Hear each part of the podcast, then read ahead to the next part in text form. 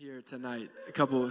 Was this morning good or was this morning good? JT has been blowing us up. And uh, we're excited for tonight. Great conversation. And then JT is going to be preaching in the morning. So uh, you be careful. When you come to town, we put you to work. Hey, it's time to do work, bro. And he's Let's good looking too. Isn't he a good looking man? Come on. I knew you were going to be here, so I had to step up the game. There we go. That's what I'm talking about. Uh, so so glad that you guys are here this evening. Um, last night was amazing. This tonight is going to be a lot of fun. It's obviously going to look a lot different than last night, uh, but I think it's going to be powerful nonetheless. So if you weren't here last night, uh, I want to just recap why are we doing Witness Conference? What is it? And then I want to kind of set the framework for a little bit of what tonight's going to look like, so that we can uh, be on the same page. Because we have said we're going to have a dialogue about race, culture, and church, and that is a broad topic. So we don't, we don't have uh, 10 years to have this conversation tonight, but we can get started, right? So we're doing witness conference because uh, out of two stories out of the Bible, one in Joshua 22, where the people of God are separated by the Jordan River. One side builds an altar to worship God. The other side sees it and thinks they're building an altar to worship a different God. And so they march across the river to kill the people who are building the altar. And when they get there, the people who are building the altar say, Time out. We're actually not running away from God. We are building an altar to God that, to worship God just like you worship God. And they said, We're going to call this the altar of witness. So it's a witness between you and us and our generations that we worship God together. And we are believing that this weekend God is doing something in the body of Christ in Indianapolis to bring us together about what we can agree on. Because a lot of times us Christians can march against each other to fight against each other about some things that aren't uh, the most important things to fight about. And it keeps us from fighting with each other for the things that are important. And so we want to be uh, people who are united. And so if you're here from, uh, if you don't go to our church, anybody here not going to Antioch, Indy? I wow, that's awesome. So glad you're here. Welcome. Zach, you go here.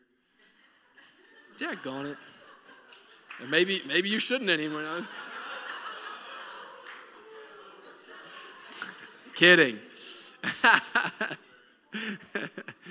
no, we, you know, obviously this isn't a gathering of every Christian in Indianapolis and some, you know, massive unity thing, but we're believing that for those of us who are here, God's going to shift something in our hearts to help us love one another better. And just even in the, the spirit, that God is going to catalyze something to bring unity in the body of Christ because the Bible says when brothers dwell together in unity, the Lord has already commanded a blessing there. And so, there's a blessing of God to be stepped into if we can just hold hands a little bit tighter sometimes. And the second thing is Acts chapter 1, verse 8, when Jesus says that we will receive power when the Holy Spirit comes on us so that we can be his witnesses to the nations. And like JT talked about last night, we want to move from being only believers to being witnesses. We want to see Jesus and we want to testify about Jesus. And that leads us into the conversation for tonight about race, culture, and church. And so to kind of set the framework, uh, I, I was thinking about what tonight was going to be all about, what it would look like. And I was remembering in college, I took a semester class called feminism. And I didn't know much about that. I didn't know what it was going to look like. I remember walking in the first day, and there was about nine of us in the class around a, a table, a round table. It was going to be a discussion-based class. I didn't really know what to expect, but I knew people got heated about that word. And I was excited to be a part of the conflict. and the class started off with a simple question what is a feminist? And we started talking about it around the table. And I was surprised because pretty quickly everybody around the table pretty much agreed that the definition of a feminist, according to the people around that table, was people who believed that men and women had equal rights. And I was really confused. Because I thought, okay, so what else do we have to talk about? But I learned in that moment, like, what are we going to talk about the rest of the semester? And uh, we actually had a lot of he- interesting discussions the rest of the semester. And I learned that day that you can agree on a simple definition, but that doesn't mean you've settled a complex conversation. And tonight, we all believe that we have equal value created by God. We believe Jesus loves everybody equally. We believe that salvation is for everybody. We don't believe that people have different value based on their economic background or race or anything else that they might define themselves by. That's what I think. That's what JT thinks, and we're going to assume that that's what we all think. And we so we agree on the simple definition of that. And yet, none of us would suggest that a conversation about race, culture, and church between a white guy and a black guy is a simple conversation. We can agree on simple definitions, but we still have to have complex conversations. And so the goal of tonight uh, this is something I initiated with JT, and more than anything, there's a, there's a dialogue that I want to have with him as a friend and a brother, and thought, why don't we invite other people to watch and listen? So I'm interested, and I think it's going to be fun. Um, so we're going to have just some dialogue and uh, Q and A, and just that, that kind of thing together uh, as friends. And I hope that it interests you and benefits you along the way. We may get to some time that's open for some Q&A at the end, and so there's a phone number about to go up on the screen.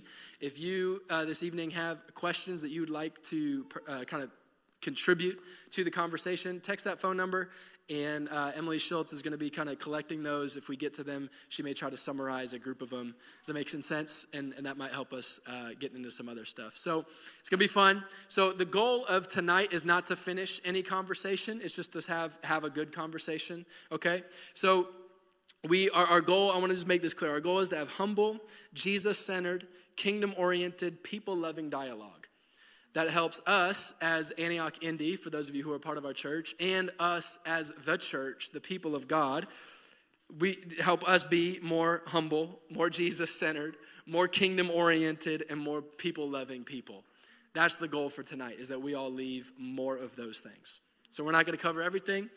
We'll see what we do get to, but it's going to be fun. And, and last thing is just, we've been talking leading up to this, and our goal tonight is not to say everything perfectly uh, not to say everything perfectly for every set of ears or even for each other. We want to have honest conversation.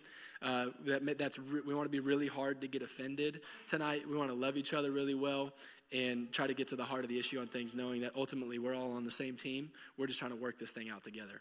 Does that sound good? Awesome. So JT's going to open us up with some thoughts, and then we'll go from there. Absolutely, man. Well, let's give it up for Pastor Andrew for. Uh, this is awesome. Um, I, I want to add that you may, you do actually have permission to get offended. You just can't stay that way. That's good. That's good. The church is supposed to be a bathroom, not a place that you go to after you've been to the bathroom. You know, we, we come here dressed up and acting like we have our stuff together, but in the bathroom, everything that stinks comes out. Right. right? You go into the bathroom to get clean and to get purified, right? to release some stuff. I know that sounds crude, but it's the truth. And if the church doesn't create the space for that, we can't expect the culture to. That's right. Do you understand? So that's why I applaud you for doing this. And I want you to know that as family, we start our conversation as family. Mm-hmm. Um, and uh, so uh, a lot of people don't know anything about, you know, kind of what my life looks like these days. Some of you in this room, uh, knew my wife and I when we lived here in Indianapolis.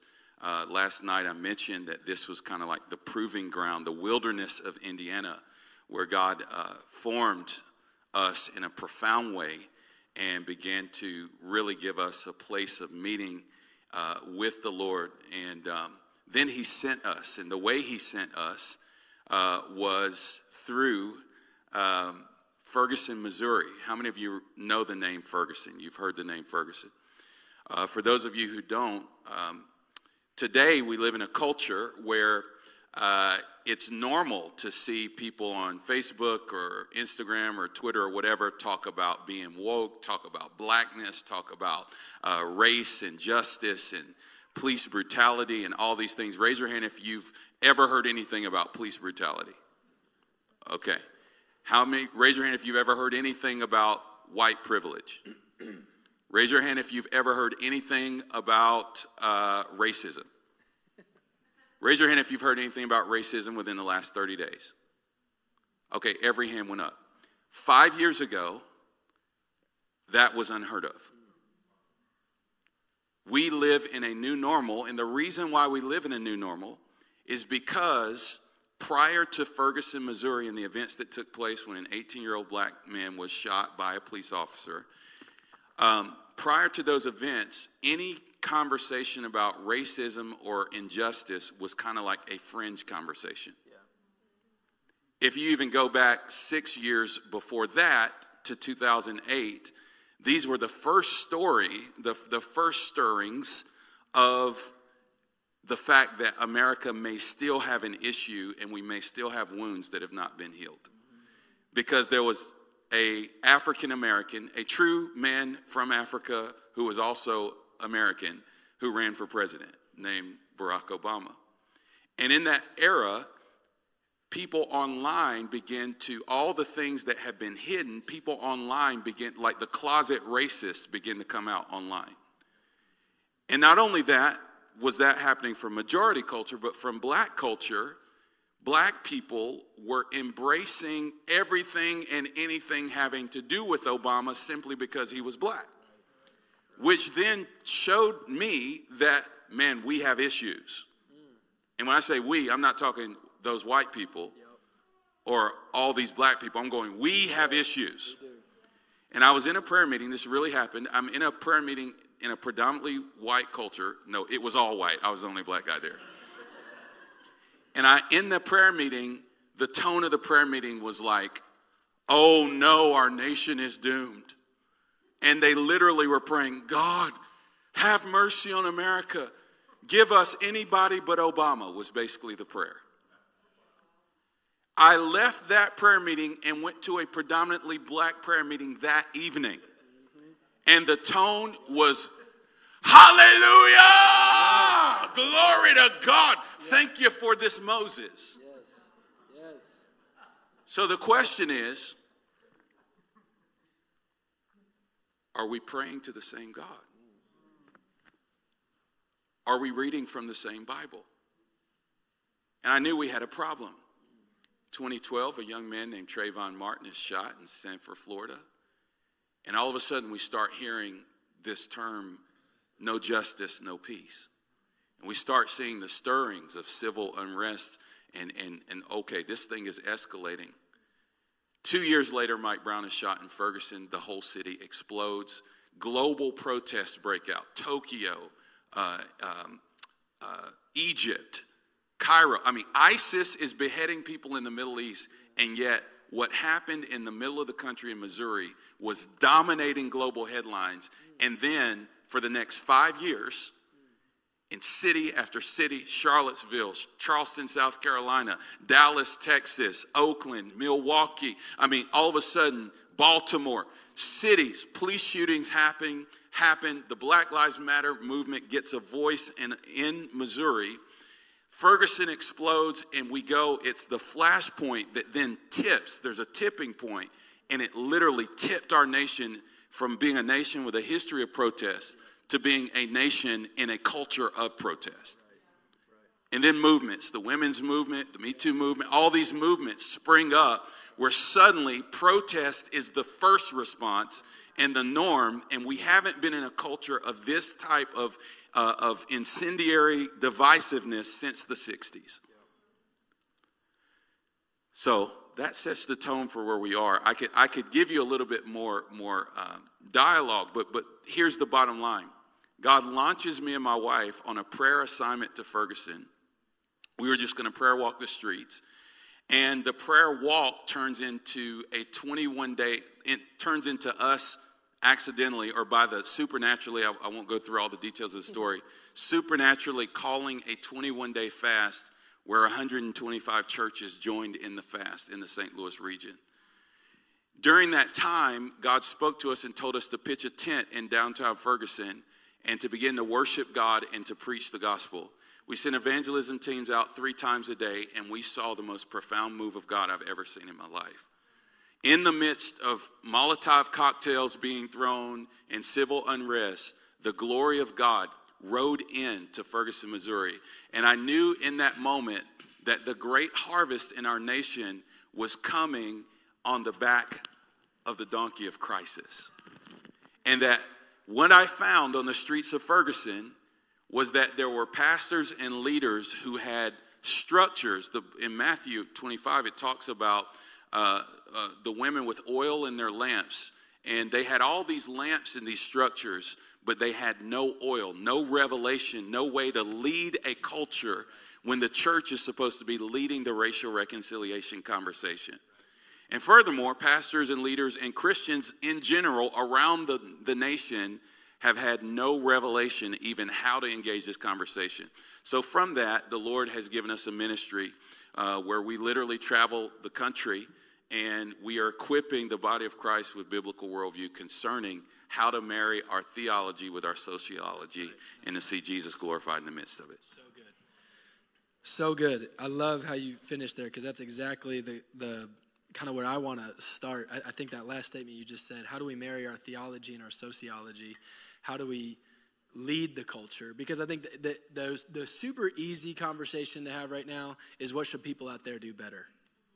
But we're not going to have that as a pointless conversation. We are the church. We believe we are the people of God. We believe that we should be leading this conversation, leading the healing, leading in all of those sorts of things. So the, that's not what this is about. Like, what should, we're not going to have the, like, never mind. We're not, we're not going to go there. I want to talk about us. And that's the big question that I think to ask is like, what does it look like to marry our theology and our sociology?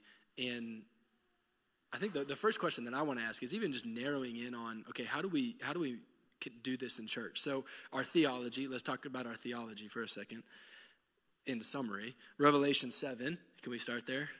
So after this, I looked and behold a great multitude that no one could number from every nation, from all tribes and peoples and languages, standing before the throne and before the Lamb, clothed in white robes, with palm branches in their hands, and crying out with a loud voice Salvation belongs to our God who sits on the throne and to the Lamb.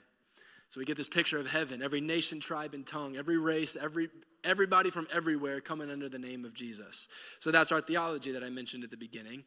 Jesus loves everybody. This is for everybody. Go to all nations. Like that's the theology. How does that work out sociologically in the church? Because there's a lot of this conversation happening around the church, and just for me personally, even as a church leader, it's like, what are we aiming for? Like, are we aiming for every church has a certain percentage of this, that, and the other, and that's when we know we got diverse? You know what I'm saying? Or, like, what does it? We say we want heaven to come to earth. And that's what heaven looks like. But what does that look like for it to come to earth? What does it look like? You know, we can talk about how church is the most segregated morning, or Sunday is the most segregated morning in our nation. People will talk about that. And, okay, what about that do we need to talk about and address?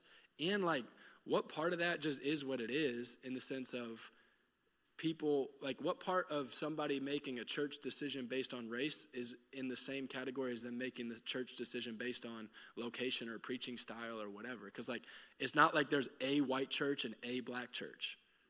You know what i'm saying?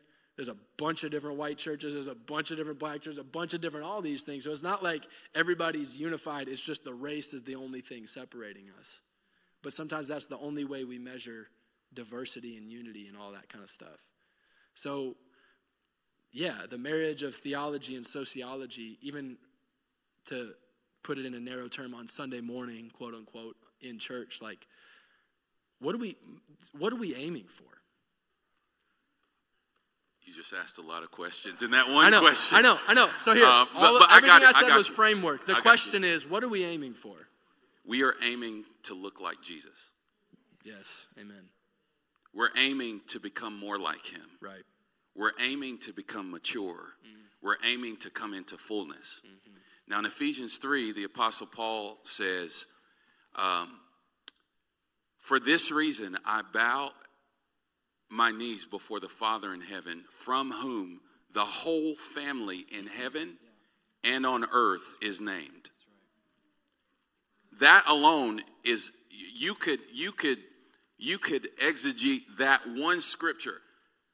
I bow my knees before the Father, yes. from whom the whole family, everybody say whole family. whole family. In heaven, you have a family in heaven, which is what Revelation 7 looks like. Mm. That family in heaven looks like every tribe, every tongue, every nation. And the family on earth is named. Mm.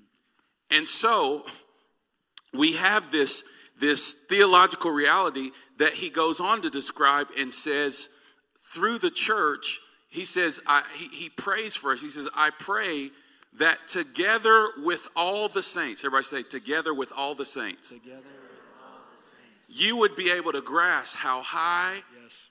how wide, how yep. deep, and how long is yes. the love of God.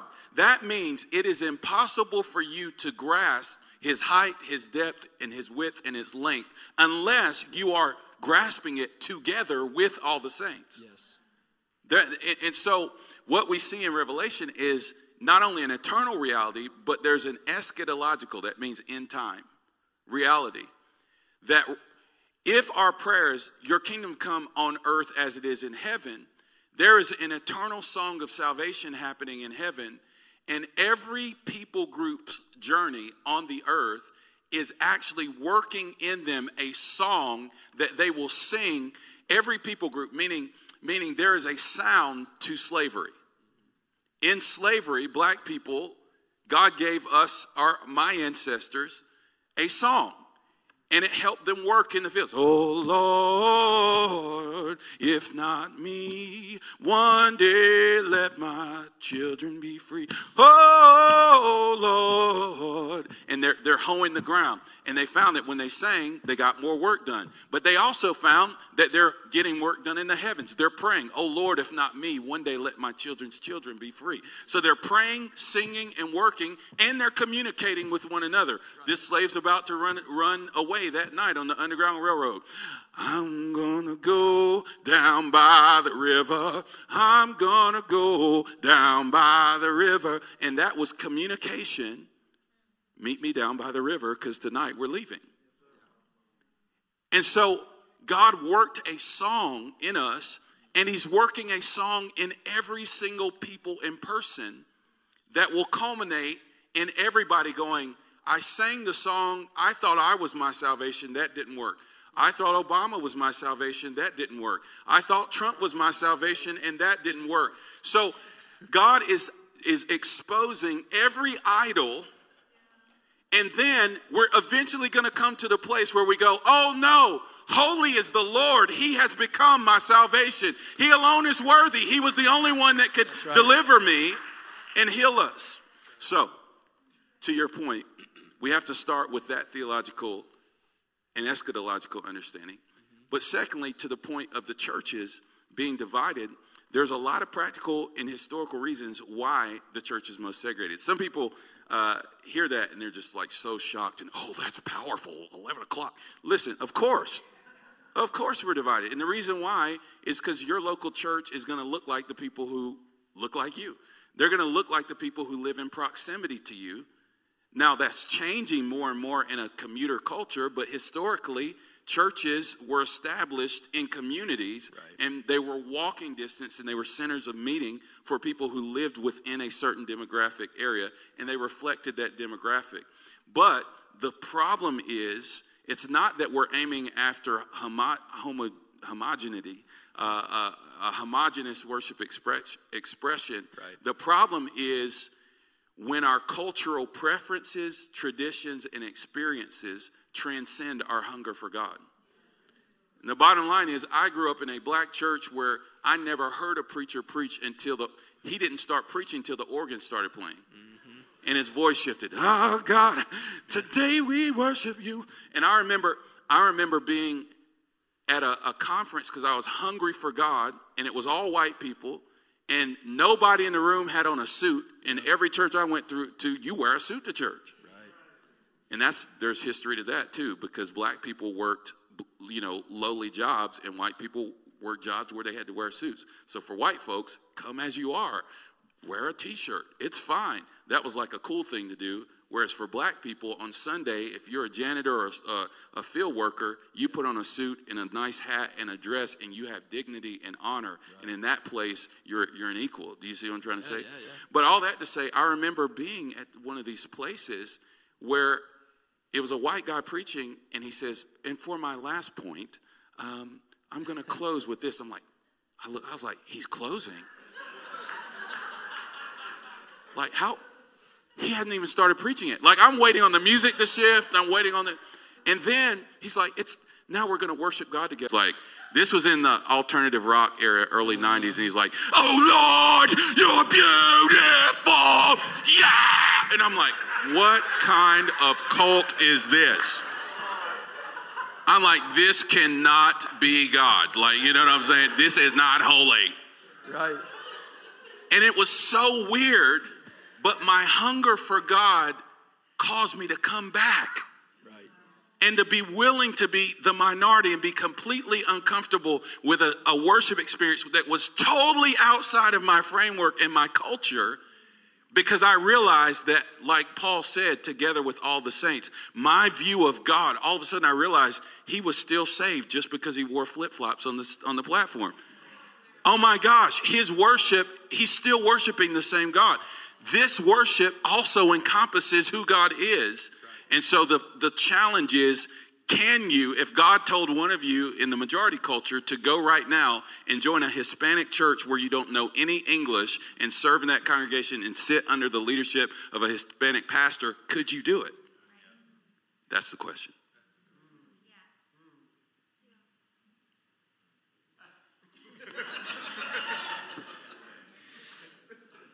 So let's let's dig into that because I think that's really powerful.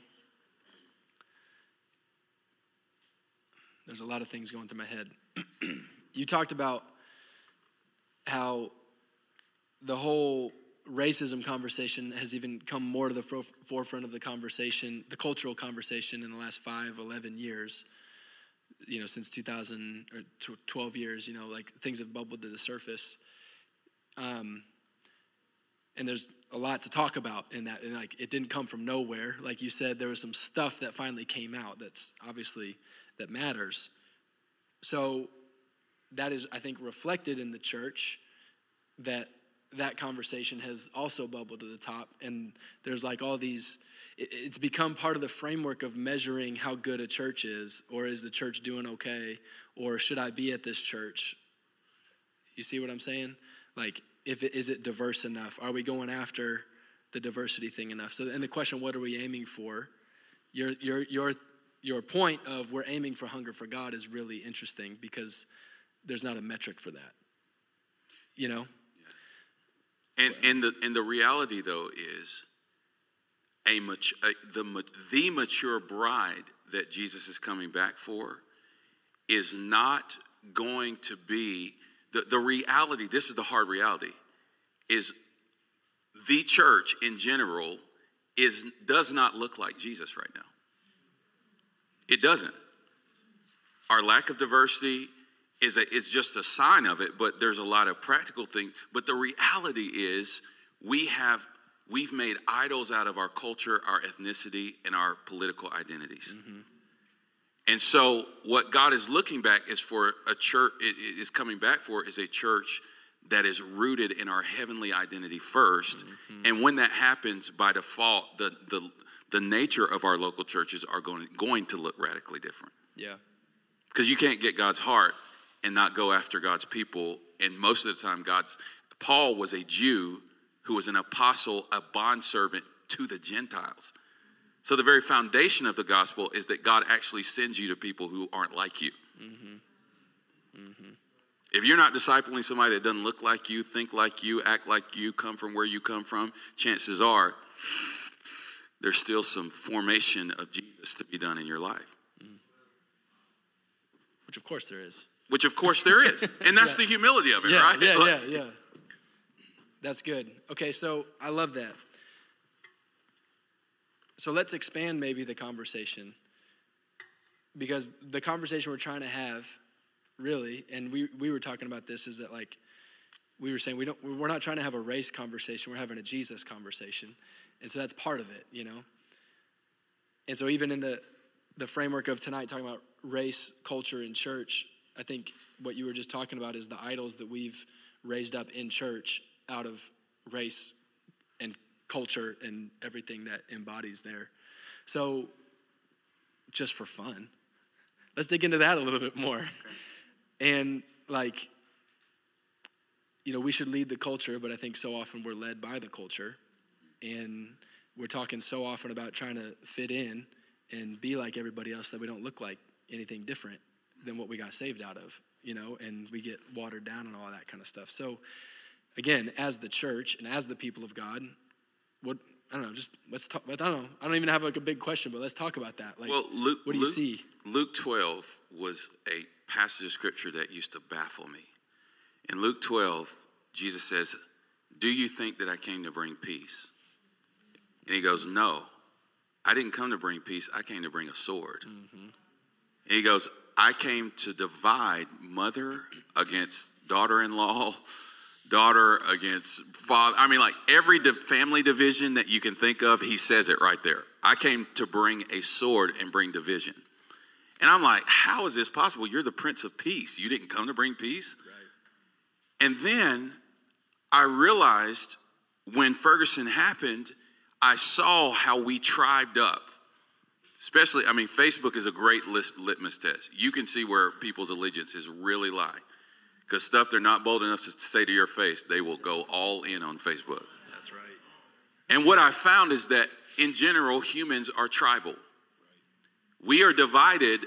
We will divide. We will tribe up. Now, black folk in general are tribal because we come from Africa. You know, it's like so we think with a tribal mentality. You do with you do. If one black guy is successful, it's like we did it. You know. It's like Tyler Perry opens the large studio. It's like, you know what we did? We opened the studio. Bro, you ain't opened no studio. You work at McDonald's. But it's like, it's us. And I remember it's like, I, you know, you watch the news. Uh, uh, woman raped, blah, blah, blah, blah, blah. And the whole time you're going, this is awful. I hope it's not a black guy. And then the mugshot pops up and it's black. You're oh, man. Because you know that because of our history, he represents me.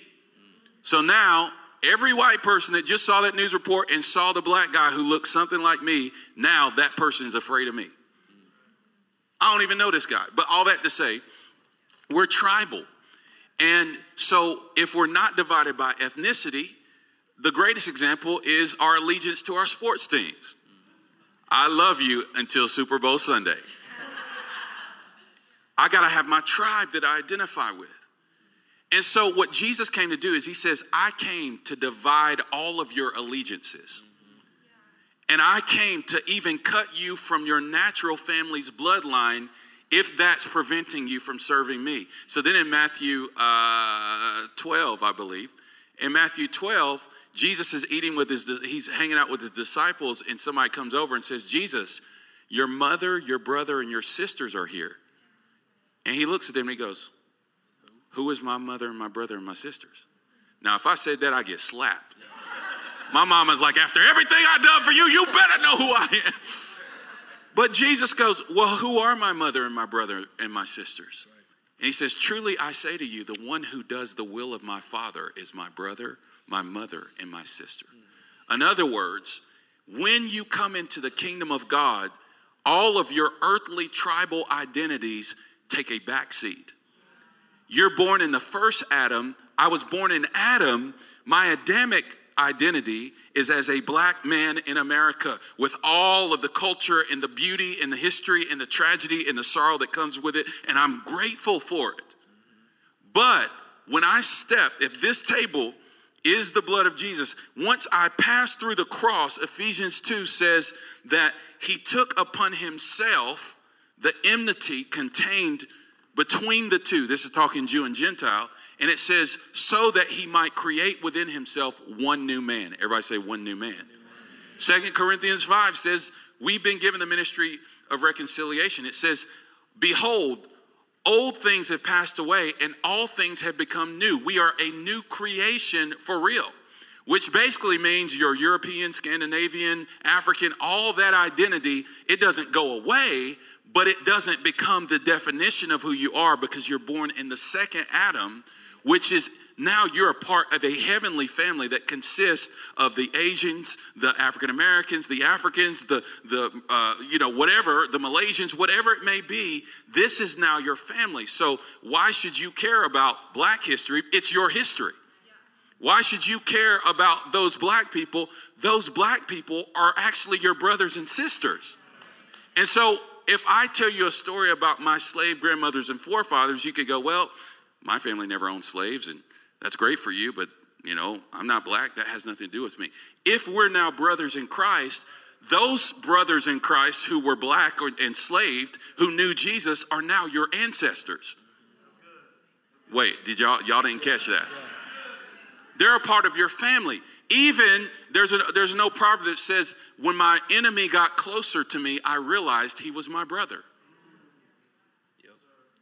So then the question becomes who is your neighbor? Right. That's good.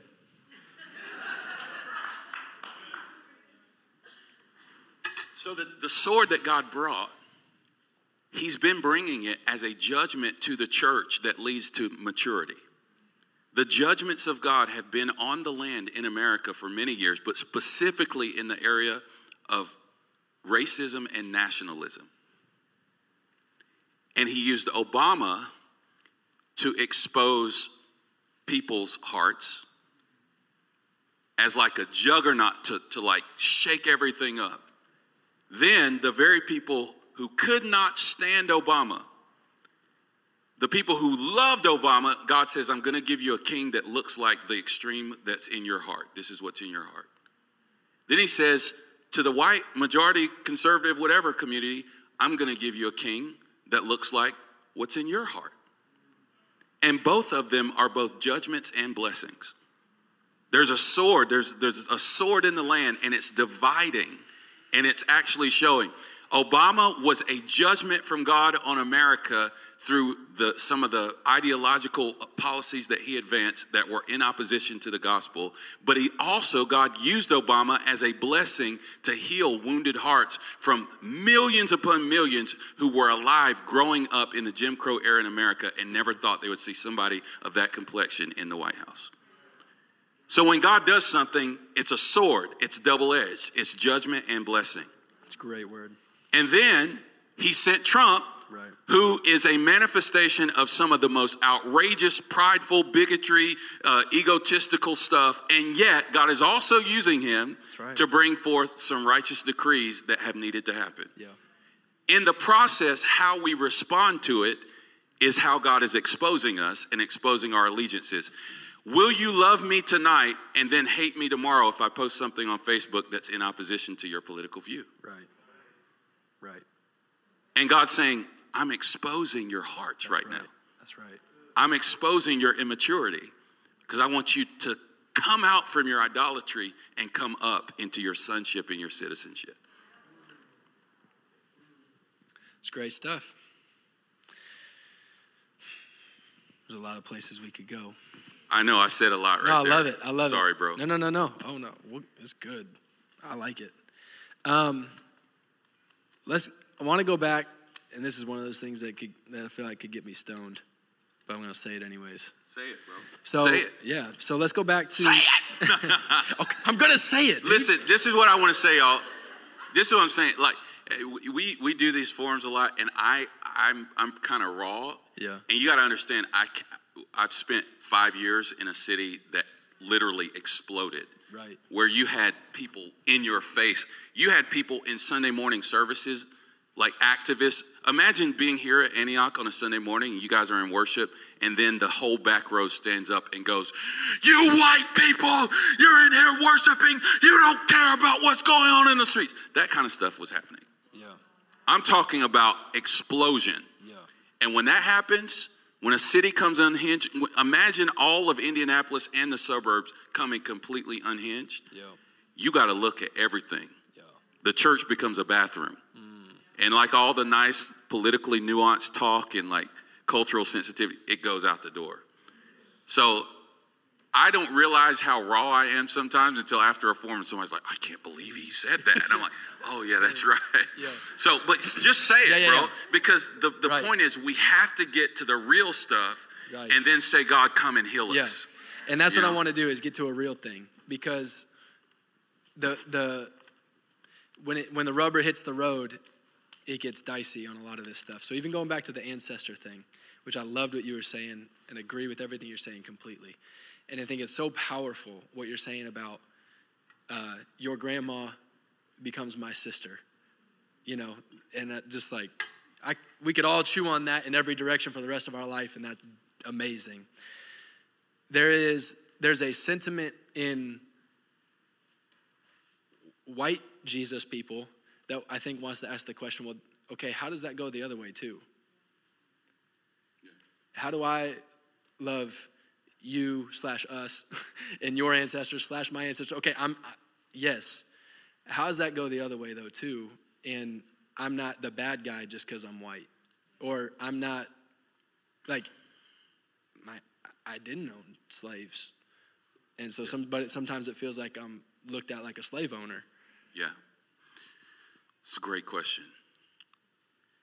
What we have to understand is that in America, we've had a civil war. First of all, we've had not 250 years of slavery, 400 years. When you build a nation on the ideological premise that God has actually given you the authority to build the nation that way, uh, what happens is so on, on the issue of the definition of systemic injustice, yeah. what you have is systems, structures, and institutions that were built on the premise that a certain group of people are not people at all. Right. Right. You don't undo that in 20 years, 40 years, or 50 years. We're, my great grandmother, my great grandmother, who I had dialogue with in my early years in my life, was born on a slave plantation. Now, the first thing we have to understand is that the momentum of history, what Americans in particular have very short memories. Half of us don't even remember what happened at Ferguson, and that was recent history. Mm-hmm. You know, you go to the Middle East, they're still mad about stuff that happened 3,000 years ago. Right. Fresh. I mean, it's yeah, like, yeah. you did this to my grandfather. No, but when? it's real. In 8022. Like, no. You know what I'm saying? It's like, what? You know? But we're we're so about but forward if you progress. Haven't been there, it's like for real. For yeah, real. it's like we're like, so about forward progress, yes. moving on. It's like news cycles that happened two weeks ago. It's like, yeah, when did that happen? What was that? Yeah. So we have short memories. So it's really hard to grasp the momentum of history and the generational impact of it. Okay, but saying that if I was able to have a conversation with someone who, now granted, the disclaimer is it was not an operating slave plantation, but it was that she was born on the plantation for which her parents were slaves. And it still operated very similar, except now it was indentured uh, servitude when she was born. So they got paid for it a little bit, you know, kind of. But they had nowhere else to go when slavery was, when emancipation happened. So, all that to say, if I can, as a 38 year old man, have a conversation with somebody who can describe in detail what an operating slave plantation looked like within her lifetime, do you understand what I'm saying? Yeah. Then that means this is not just some far away history book. Right. And so then my own dad grew up in Jim Crow America. Right. He was 24 or 25 before he ever walked through the front door of a public building. He had to go through the colored you know, the colored doors. He remembers. He, he, he's traumatized. So I do pastoral ministry and I'll counsel guys in their 60s who were abused at like four years old. And the trauma that turns this 66 year old man into an alcohol, you get to the root of it, and it was an uncle who abused him at 66 in the first four years of his life. If you experienced the first 25 years of your life in the Jim Crow South where a whole people group not only told you but treated you, you could get lynched or anything could happen if you looked at a white person in the face. Right. Right. And that wasn't an isolated incident. You're talking about tens of millions of African Americans who are alive today. Right. And if that was their cultural reality 40 years ago. Do you understand what I'm saying? 45 years ago, the level of trauma within a people group is unprecedented. Now, the only way that you can be healed emotionally, psychologically, physically from that is through the supernatural work of Jesus Christ. Only God can heal that. And the, and the, the issue is so the reason why you see such the weaponization of those white people and you owe me and you this and you that is if you if you adopt not, I'm not calling my people a dog, but if you adopt a dog that's been abused, it takes you a very long time to gain its trust. You can't even approach the cage without getting bit. You can't approach it. And so what what the cultural response from black from the black community has revealed is that we've had a civil rights movement, but that was a band-aid to an infected wound that history caused. And that wounding has been passed down generationally. And now we have what Dr. Joy DeGruy calls post traumatic slave syndrome. You have post traumatic stress syndrome, and then you have post traumatic slave syndrome, where you actually are responding to history's injustices that many people still live in the fruit of today, whether it's their community and the zoning and all the different things that restrictive covenants that um, separate social classes and all these different things. So, so you have that. So what we have to do, what we as minorities and people groups who have experienced histories of oppression due to the fall of man, that's what it is. It's not white people. I mean, all across the globe, there is no people group that has not endured some sort of oppression. Mm-hmm. And it's ultimately due to sin and to the right. fall of man. What we have to do is be reconciled to God. And that is, we have to reconcile not only our hearts to God through salvation, but we have to ask God to reconcile our histories. What is the redemptive purpose behind the pain of our experience? And God, what is the redemptive calling on white people? Yeah. Lord, what is their their Europeans aren't just the evil of the earth. but I might believe that. Right. And if that's the truth, God, give me a revelation of why and how you're going to restore and reconcile all things in this culture. Does that make sense? Yeah, that's so good. So, so that's all incredible truth, and we each and every one of us has a part to play in that because you said the only way this stuff gets healed is by the supernatural work of God. And so much of the supernatural work of God happens in the way that the church loves one another. Right. It's power or it's packed with potential the way that we love one another. And that's true not just in racial reconciliation, but in all kinds of things. I mean, all kinds of things. you know, so much gets healed in healthy Jesus people loving community when we learn how to love each other well in those places. So how do we how do we do that together? How do we love each other? What does it look like to love each other well for for me as a white person to to to, to love and under, get in and understand okay there's a lot going on that I don't have a grid for and how does it look for you to love me in the same way like yeah you know what do it's, we, where do we go it's it's Micah 6 8. Walk humbly, mm-hmm. act justly, love mercy. Yeah. How do we walk humbly? Well, the first thing is if I'm an angry black man and I come into your church, Pastor Andrew, yeah. and I'm like, yo, you don't want to talk about race issues. You don't want to talk about my right. pain. You don't want to talk about my injustice. Y'all up here in Castleton in your nice suburb while my people out here on the streets dying. You know, if I, now your response, even if I could be right, mm-hmm. I might be in a wrong spirit. But the question is, if you love mercy, you're right. to go, what? You know what? I want to hear what you're saying. Yes. Isaiah 42 uh, describes the justice of Jesus. It describes him as the man justice. It says, Behold my servant, upon whom I have placed my spirit. He will bring justice to the nations. It says, A burning wick he will not put out, and a uh, a bruised reed he will not break. This is critical. A lot of the, the, the criticism of the church has been, particularly among millennials, has been well, the church doesn't care about justice issues. I'm deconstructing my faith. I'm going elsewhere. This whole conversation, because these types of forums haven't been happening, um, people are leaving the faith and embracing these other ideologies. Well, so if the church is burning wick, the light of the church is dim on this issue, what can happen is we can go, you guys aren't talking about it, and your fire, the wind that you're blowing on that, can actually extinguish the desire to even understand. Yeah, wow. So when a white person sits down with me and they're like, Pastor JC, I just do not understand mm. why do black people do this? Whatever they say, they could it could be the most racist and ignorant thing I've ever heard. But I'm not going to put out the, so the, the small understanding that they have by shutting them down and go, you know what?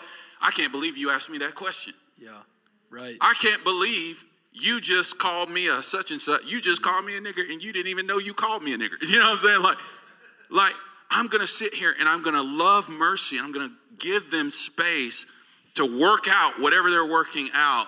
I'm going to be merciful. And secondly, I'm going to walk humbly. And if he says, Black people did this to me. I don't agree with blah, blah, blah. My mom was robbed and my dad was killed by a black man and la da da da da. What I'm going to do is walk humbly and I'm going to take it. Your family didn't own slaves. Okay, great. But if him hearing you genuinely have sorry, sorrow in your heart for the people who did own slaves, and you say, you know what? I am so sorry for yeah. what my people did to you.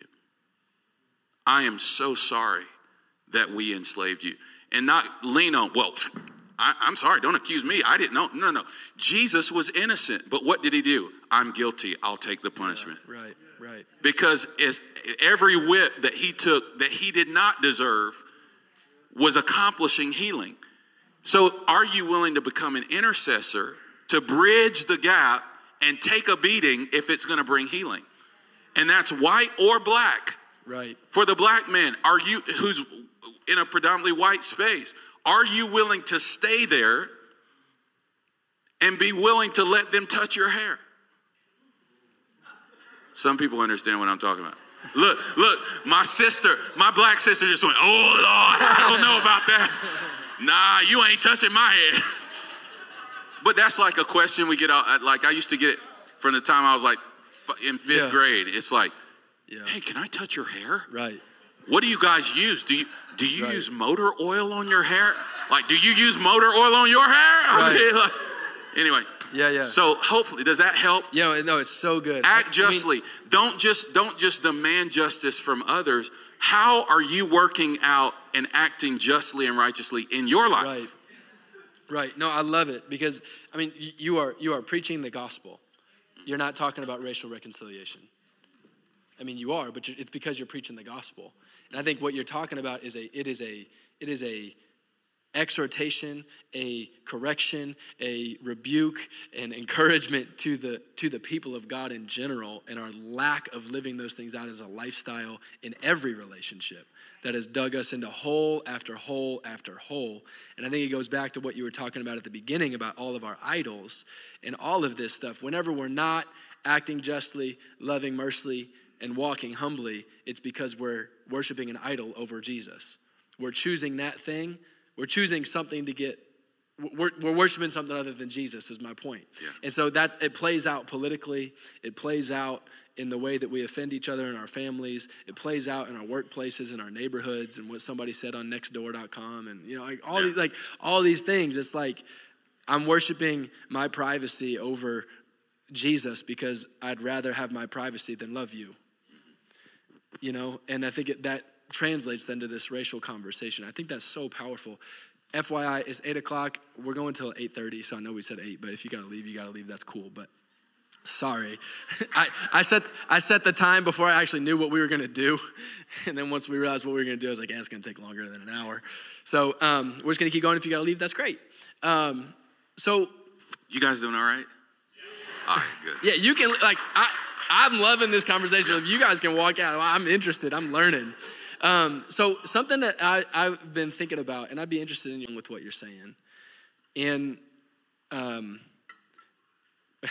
this this fits in a category of, um, I would say at least here in in my personal life, and it seems like in our in my in our city, the last like uh, when Charlottesville happened, everything was hot, like everybody was hot about this stuff, and it, it seems like in this city it is not at that temperature anymore. It's toned down from there, not to say it hasn't come up from what normal was before that. So, in the heat of all of that, when it seemed like every conversation that you had with anybody looped back around to that, there was this thing that was going through my head that was sort of in this category of like something I wish I could tell all white people. And maybe there's something you wish you could tell all black people or you could tell all white people. I don't know, that'd be an interesting, weird conversation to have. But the thing was, like it was when Black Lives Matter was like was going on in Dallas happened and Black Lives Matter, Blue Lives Matter, All Lives Matter, all these sort of things. And so Facebook was hot and all the time. And it was the the the thing that was helpful for me, the challenge to me as a believer was am I to am I to choose to focus more on the truth than the facts? Because they're really different things. And that's what I learned just in, in observing the culture and realizing that's where I think the church, in my opinion, I was like, that's where I wish I could see the church step up and lead the culture is caring more about truth than the facts because everybody has their own facts. And everybody, ha- everybody has maybe, or at least the facts they cherry pick to justify their emotions or position or opinion in a given time. And they're still facts, they're not wrong. And I realized how many conversations I was having with people or things I was reading online where it's like, well, this study said this, and this study said that, and they were addressing the same question and came up with two totally different statistics. You know what I'm saying? And it's like, okay, it feels like that's what we're living in is like, well, I feel this way because of this, this, this, this, and this, and it's all true. And somebody else like, well, I feel the opposite of that because of these, these, this, and this, and this, which is also true. And I saw so many white people and black people not being able to have a conversation because our facts didn't line up, or or at least some facts were in question. I mean, all you got to do is look at one of the cases of the police brutality stuff. It's like the facts get presented. Well, those aren't actually the facts, and it's like, okay, well, that might even that might be true, but all we know is what we are. At least, you know, it's complicated. But what we lose in the midst of getting in the what we lose in the conversation about facts is the truth that it was like, I remember when Dallas happened, and so many Christians were up in arms about not even caring for either the women, the black women who lost a husband, or the wives of police officers who died. They were too busy fighting about which one was more true Black Lives Matter or Blue Lives Matter. And it's like, can we just stop for a second and consider the truth that like that child doesn't have a dad anymore? And can we just like deal with that for a second? The truth that people are scared, people are hurting, people are confused. And to your point about the, the, the white the white person is like the truth that he's trying, or like what and just seeking God and saying like God, what's the what's the truth in this moment about somebody? Does that make any sense? I don't know. I'd be interested no, in your thoughts. No, it, it's it's the reason why we named our organization, our movement, really civil righteousness, is because Jesus' justice agenda doesn't begin with our exteriors. When crisis happens, when anything happens, you know, even on a minor scale to you, like somebody, you get in an accident, and the first thing is, well, whose fault is it? It's your fault. Like, you know, it, it's, it's your fault. Like, and you shouldn't have been doing this. You should change the way you're driving. But but Jesus' justice agenda begins with internal transformation that leads to external reformation. So it's an internal change that leads to an external change. That's, that's always his agenda. That's why the Pharisees hated him. Because he walks in with Mary Magdalene and they're like, You're hanging out with a prostitute. he's like, Yeah, boy, you're just sitting here imagining how you could get with her. Right. So you've already committed adultery. And they're like, oh, snap, he's discerned my thoughts and my heart. Yeah. And so what God is after is in Joel 2. Rend your heart, break your heart, and not your clothes. Because the Hebrew way of dealing with grief was to tear down your clothes, to rip your garments. And our way of dealing with grief is to rip the system. We need to, we hate the way America is. We need to change the system, tear it down, you know, we got to change the presidency. We got to change this. And God's like, no, no, no, no. Change your heart. Yeah. Change your heart. Yeah. Like you, everybody, yeah. like you start there. And so and his do, instruction starts with the church. So it starts with the church. Church change your heart, not yeah. culture change. No, no, no. Heart. It's it's it's it's you. He has a God has a controversy with our controversies. Yes. He's going, the thing that you call controversy, I'm calling bluff on. The controversy is that that controversy has a higher priority. You're more passionate about your political stance and your ethnic Uh-oh. stance than you are the Uh-oh. gospel. You've Uh-oh. told more people about who you're yep. voting for and why you're voting than you've ever told about Jesus dying on the cross for you. That's you have an idol issue. That's good, bro. He's destroying the idols He's coming after it right now. If your if zeal for the house of your ethnicity exceeds zeal for the house of God, you have an issue. black, white, Hispanic, Right. it doesn't matter. That's if you're right. more passionate about immigration and refugees and all this stuff than you are Jesus, you have an idol in your life. So he's coming after it from every angle and every le- And he level. comes hard. And he comes hard and he keeps pressing the issue. So I'm here to tell you just because people aren't talking about Charlottesville and Indianapolis and there's no protest, it, the wound is still Oh, there. it's still simmering. Right. We are one police shooting, one Yes, confrontation at a public uh, restaurant. It could happen at the restaurant next door right now. And next Right. thing you know, Indianapolis is on national news and Right. everything's blowing up. Right. So we can't be a responsive people. We have to be a responsible people. And we have to actually take what Matthew 24 says, which is this In the last days, one of the signs of the coming of Jesus is in the last days, nation, anytime you see nation in the Bible, that's ethnos. Ethnicity will rise against ethnicity, and kingdom against kingdom. There'll be wars and rumors of wars, false prophets, all these different things. But one of the signs of Jesus' imminent return is the increase of racism and racial conflict. Oh, so what does that mean? What it means is we're going to be defined by what kingdom we have allegiance to. And if you hold on to your, your ethnic allegiances higher than your kingdom of God allegiances, God uses that to determine whether or not you're in the kingdom of God at all. Because if you're in the kingdom of God, you identify in the pain, because First Corinthians says that we're one, and that basically we're as strong as the weakest member of our body.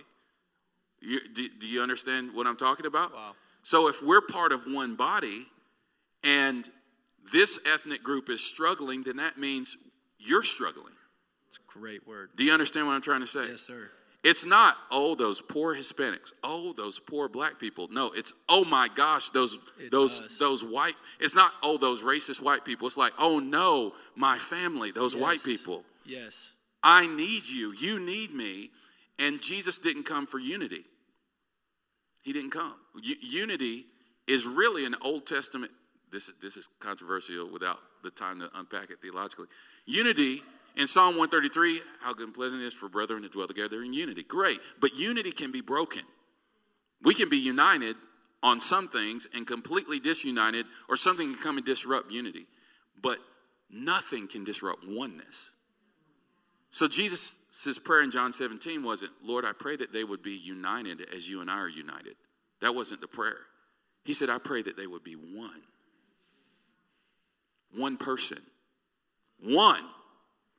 Jesus accomplished oneness through the cross. So if we strive for unity, we're, re- we're aiming for a lower goal. But when we get the gospel and we become one, oh my Right. gosh, Right. we're one person. We're Yeah. one family with many expressions and sounds and sights. Oh, Right. but we're one.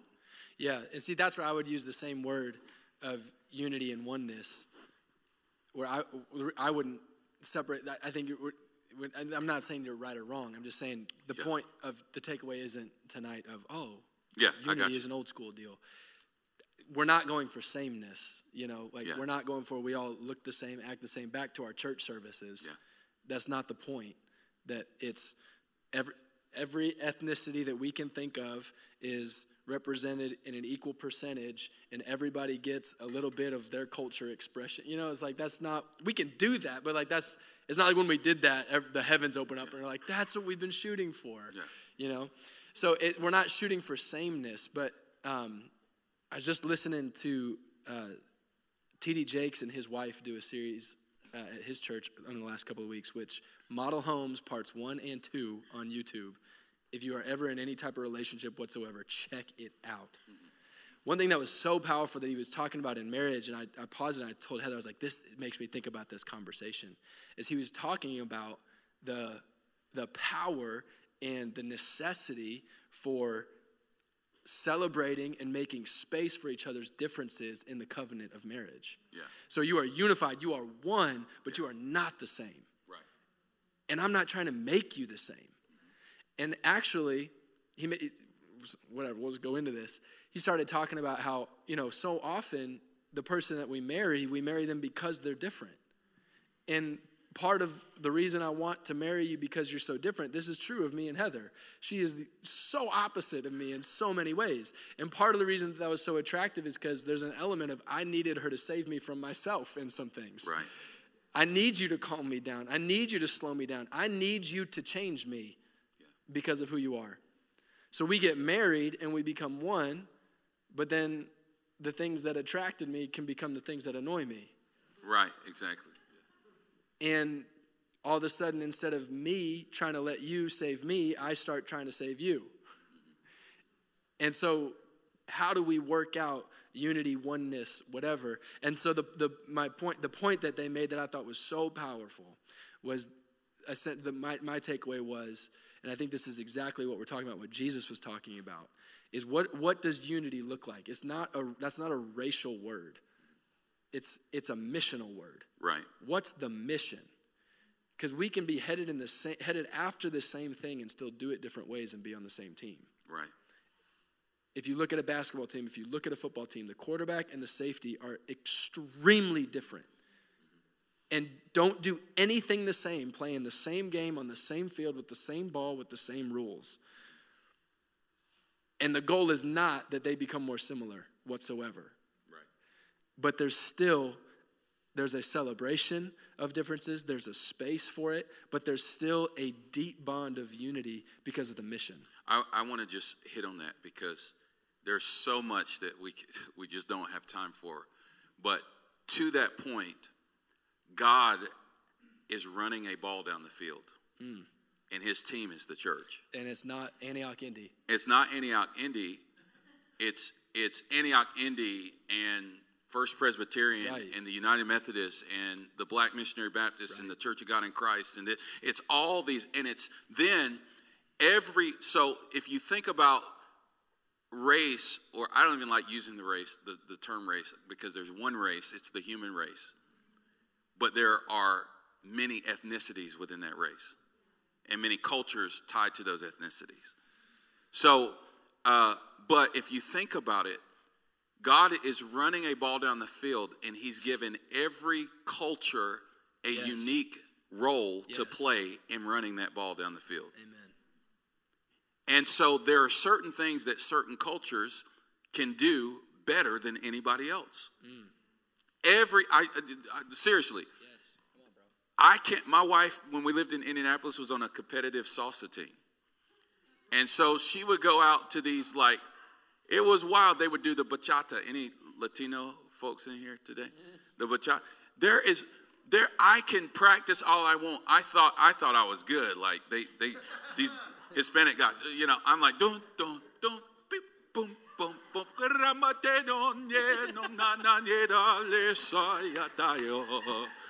and I'm like, yeah, I got this. And then the Hispanic guys get out there and they're like, oh, yeah.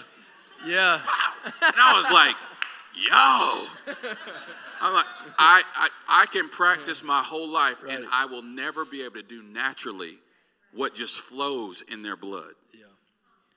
Yeah. You can sing all you want to, white girl, but you cannot sing like Whitney Houston.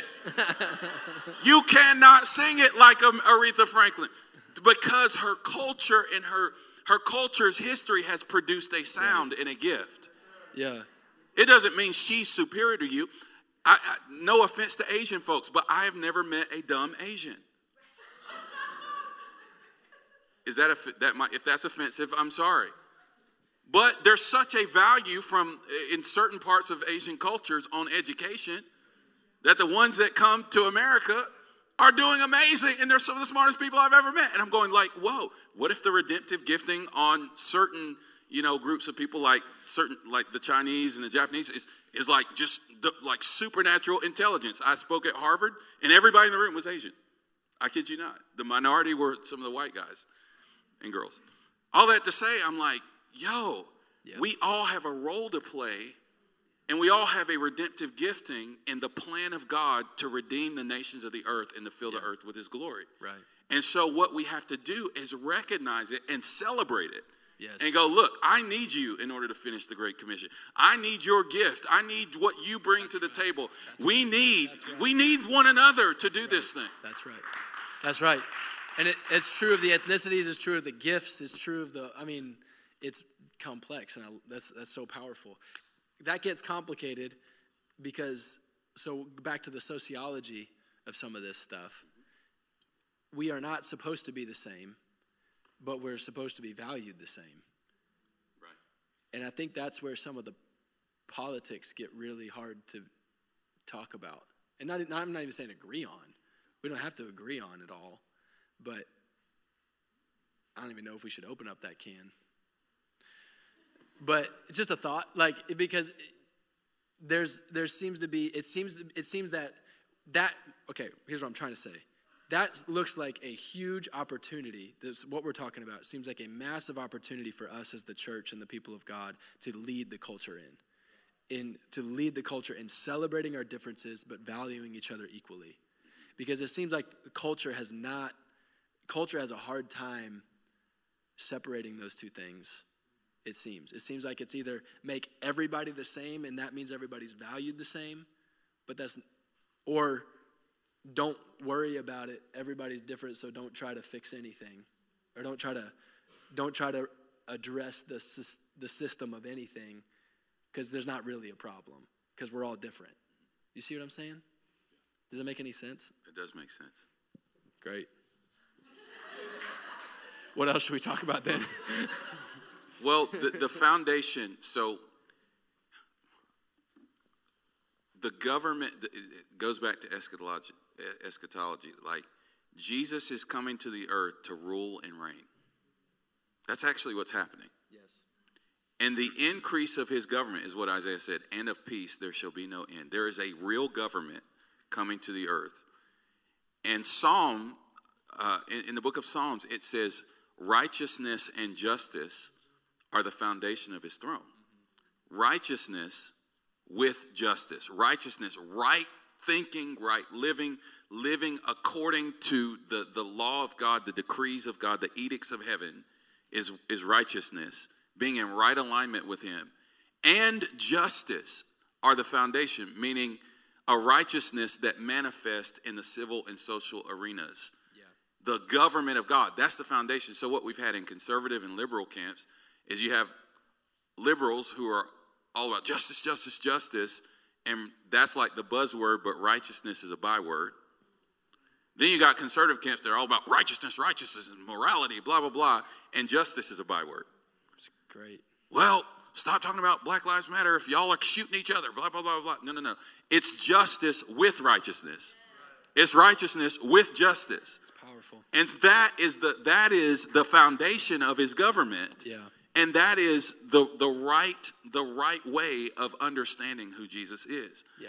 And so what does God how does he invite the multi-ethnic, multicultural bride of Christ into extending righteousness with justice into the culture? That is what there's a biblical precedent and blueprint for. And it's been given to us in Second Corinthians 5. We have been given the ministry of reconciliation. You and I. Can no other movement solve the issue? The other thing that I want to say is that there are these things called powers, principalities, rulers of wickedness in high places. And the only authority, so imagine over Indianapolis, there really is, by the way, there is a throne, there's a there's there's a government set up in the heavenlies over cities and nations. And there is a throne of iniquity over Indianapolis. There is a demonic power seated on that throne that dictates what every demon in this city does. All right? That spirit is fueled and connected by lots by lot, there's lots of ways that that thing gets its power. So, those things are ancient. These thrones of iniquity have been over cities and regions, dictating the hearts of men and women for centuries and thousands and thousands of years. This is a real reality. And so, what these demonic powers do is try to get leaders and rulers in office that legislate the destruction of the image of God within man. So, racism is not just a, a system, Racism is hatred for the image of God within man. Because in John, First John, it says this is how you discern the spirit of the Antichrist. Anyone who says that Jesus has not come in the flesh is the spirit of the Antichrist. And what Jesus has done is come in the flesh of every skin and culture. What I'm trying to say is there is a unique image of God within your wife and within, within the male and the female.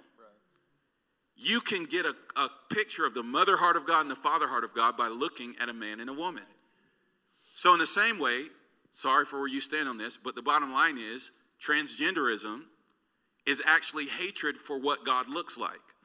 Let's blur the gender lines and do away with gender altogether and do away with that boundary. And by doing that, you will not understand God's feminine nature or his male nature. You'll have a convoluted view of who he is. So, in the same way, if there's a, a, a, revelation or an understanding of God that we get by seeing the way Asians worship or the way uh, uh, Africans, uh, uh African tribe worships, and you go, ugh, I hate that. What you're saying is, I hate the way Jesus looks in the skin and your cultural expression. I'm resisting that. So these demons have been waging war on our ability to see Jesus in one another. And they've been dictating what happens in the land.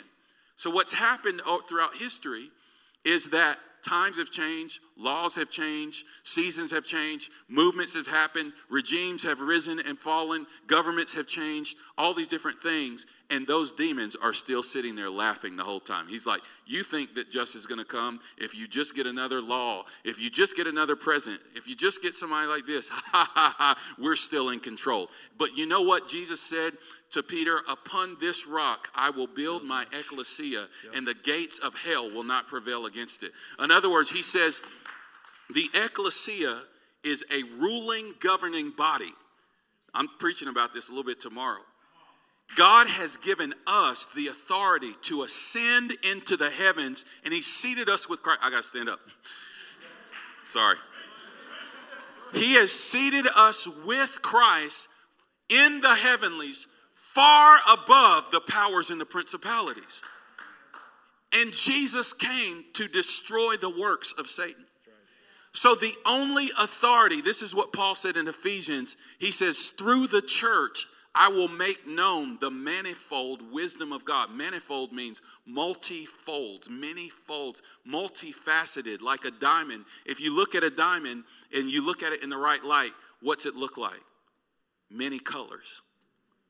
He goes, I'm going to make known to the rulers, the powers, and principalities the multicolored wisdom of God through the church. That's right. In other words, your local church doesn't have to be ethnically diverse, but when it is, you get authority in the heavens.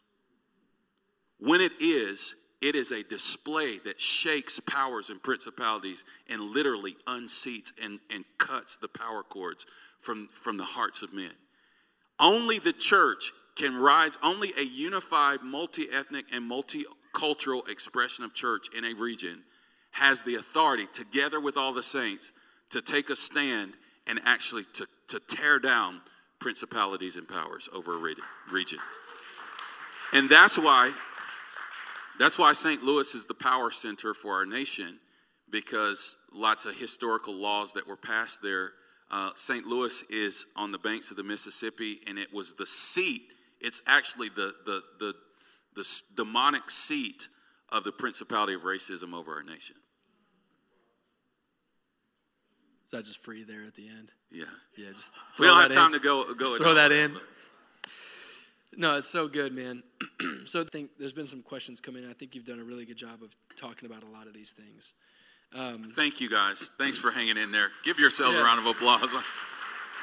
so, I think just in these last five minutes combined, let's share just like a, if you have a just a, a parting thought along the lines of where do we go from here.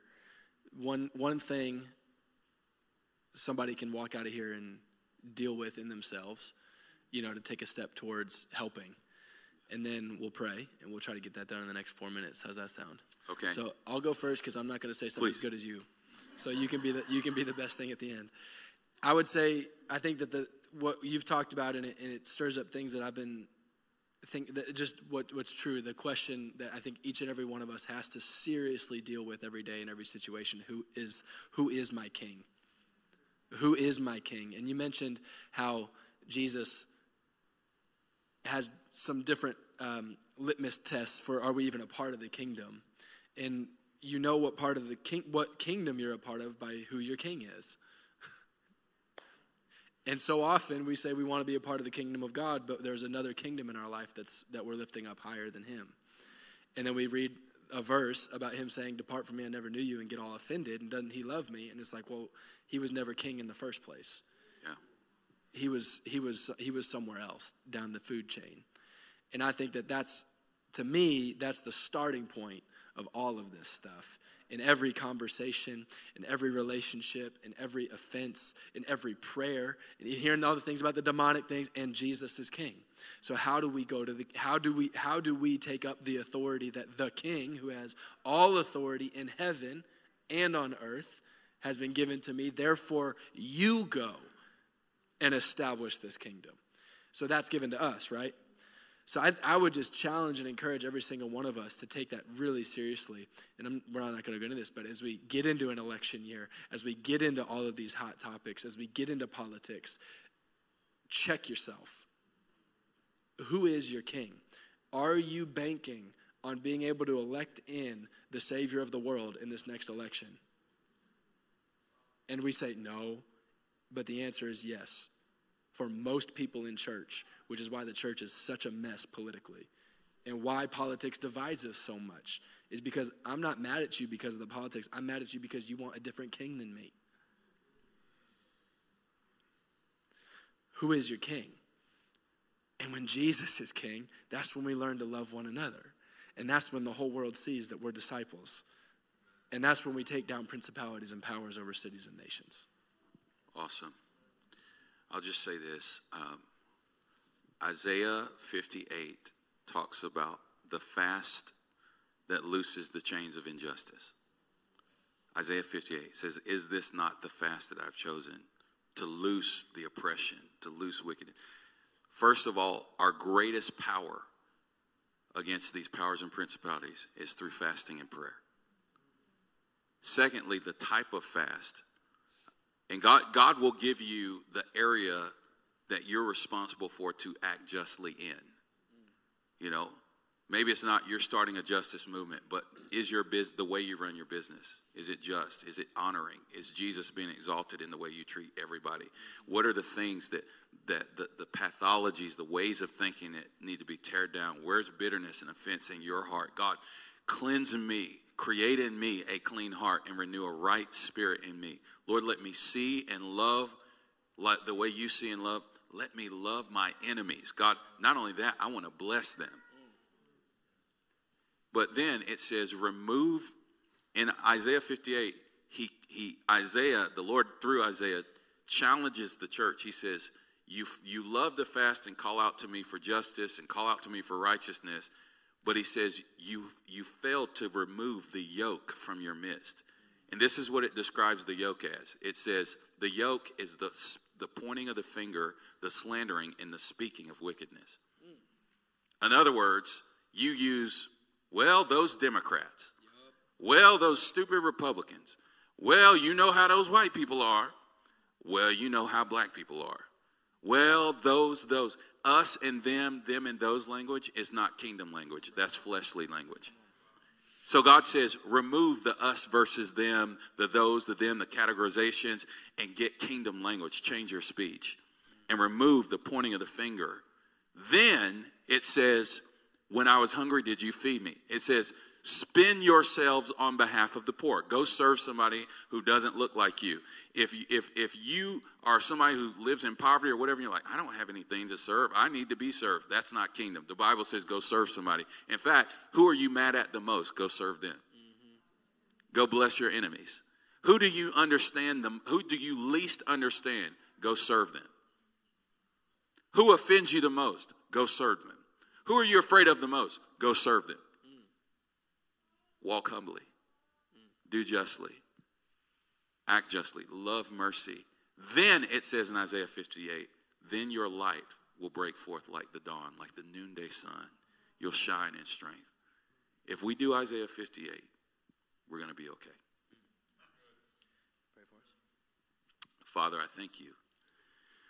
Thank you for this assembly tonight. I thank you for the space that you've made for us to have this conversation.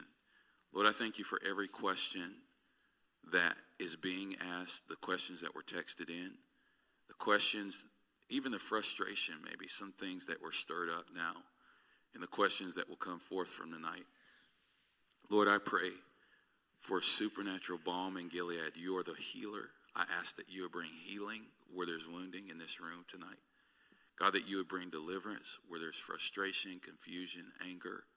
Lord, I'm asking that you would bring wisdom. You said, ask and, and knock and seek, and the door will be open. Lord, you'll give us answers. And Lord, I pray that you would loose the supernatural grace of the peacemakers in this room. God, would you, you said, blessed are the peacemakers, for they shall be called the sons of God. Lord, I pray that you would release the same supernatural peace, God, that you released on the generations before, on Dr. King and so many others. Lord, let us be a kingdom of priests. God, let us operate in the ministry of reconciliation like never before and raise up a beautiful multicultural church in Indianapolis that walks justly, that walks humbly, Lord, that, that acts justly and loves mercy. And let that be a sign and a wonder, a supernatural yes. witness to this whole city of the John 17 oneness that you prayed in your last prayer, Lord Jesus. I pray that in Jesus' name.